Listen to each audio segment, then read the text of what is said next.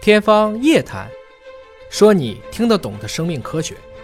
欢迎您关注今天的《天方夜谭》，我是向飞，为您请到的是华大基因的 CEO 尹烨老师。尹烨老师好，小飞同学好，本节目在喜马拉雅独家播出。今天来关注呢《科学》杂志的一篇文章，呃，这篇文章啊，实际上讲了一个特别简单的事情，但是可能我们错了几十年。这又是一个要推翻教科书里边之前说过的话的这么一篇文章。科学发展就是这样啊，不断的在推翻自己，不断的在往前前行。那么这个要推翻的是什么呢？说关于肠道细胞的主流模型，我们可能之前理解错了几十年。哎，咱们先说说什么叫做肠道细胞的主流模型，这是什么模型？就是我们说我们人类啊，都是从一个受精卵开始，受精卵开始是均匀的分裂，一到二，二到四，四到八，这三步就一到八的过程中还是叫均裂，平均分裂，或者说这是非极性的。下来它就要有极性了，变成非对称的了，然后就开始变成三个胚层，外胚层、周胚层、内胚层，大家各自发育成各自的。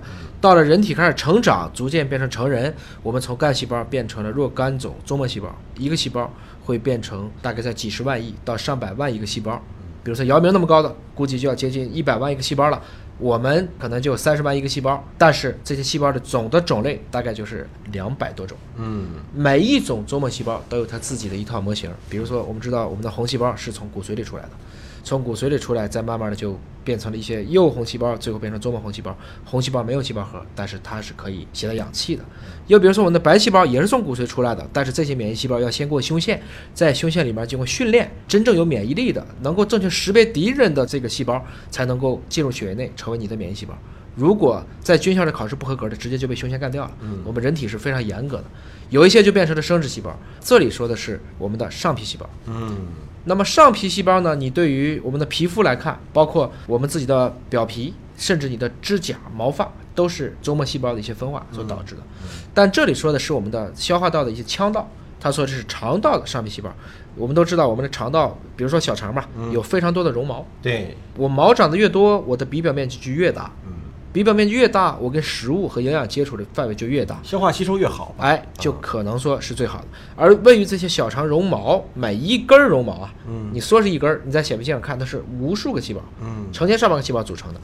绒毛最外层呢是什么细胞？上皮细胞。对，那么上皮细胞是怎么产生的呢？在过去，你看教科书是这么讲的，说在每一个绒毛的底部都有一些我们叫干细胞活性的一些细胞，它不是全能干细胞，它是专能干细胞，嗯，还能分化，但是只能维持一定级别的分化，就只能分化成上皮细胞了。它就一点点顶嘛，嗯一点点分化，一点点顶，从绒毛底部一直顶顶顶顶到上面去，然后嗯上面的那些上皮细胞就脱落了，，对有点像咱们掉个头发呀，，对，或者说长个指甲啊，就这样一点点往上长。我们理解皮肤细胞也是这样子的，嗯表皮的这个皮肤细胞衰老了、脱落了，从底下长的这个新的细胞又顶上来了，对，这能够理解呀、但是这个呢，你听起来这是一个被动的过程吧？嗯，前天的那个被昨天的顶，昨天的被今天的顶，今天的被明天的顶，但这次颠覆了，它不是顶上去的，不是它后浪不是推被前动的浪，吗？它是自己爬上去的，自己爬上去的，自己爬上去的，什么叫自己爬上去的呢？就是新的上皮细胞不是一个被动的被顶到了一个长绒毛的上部，嗯，而是主动爬上去的。那爬上去不是要把旧的细胞盖到脚下了吗？那就是不管怎么样，你看见的结果是这样的。就比如像飞，你今天出现在十四楼，嗯，你是坐电梯的，我们都认为是，后来发现不是，你天天都在爬楼。哦，他们是颠覆了一个这样的一个问题。哎呀，就是证明这一观点的其实是有多个实验。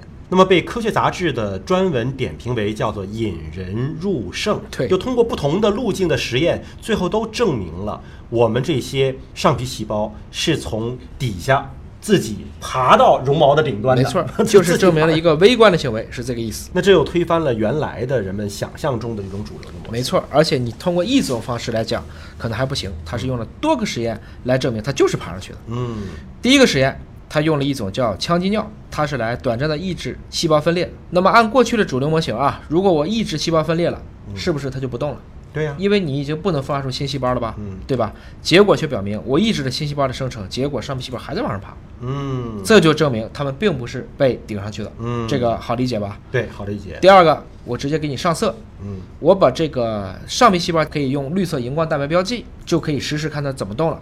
在过去，你不是从底部不断产生新细胞，嗯因此越接近绒毛顶部，换言之，产生新细胞的推动力却越弱，对吗？对，但最后大家却发现不对，这些上皮细胞不是越来越弱，反而越接近顶部，它越来越会加速。爬得越快。哎，这就也与主流的预测的模型是不符的，哦，所以它是主动移动的。那么接下来的研究呢，还发现了它背后的机理。你知怎么道，爬的？到底是？哎，实际上这个细胞会长出脚，细胞还能长脚？细胞本来就有一些纤毛啊，像一些单细胞生物，它就是可以长出一些我们打引号的脚。嗯，它有一种细胞骨架蛋白，让上皮细胞伸出小脚，一嗯步一步往上爬。如果我有一种化学药品，不能让它长出脚，它就不动了。哎呀，你看，这是相当于是另外一种实验的方式，再次证明了这个细胞是自己爬上去的。没错儿，但是你看，通过这样的几个描述，我们发现，单独的一个细胞好像有生命的一个单独的个体一样，嗯对对吗嗯？它会努力的争上游，努力的跑到绒毛的顶端去。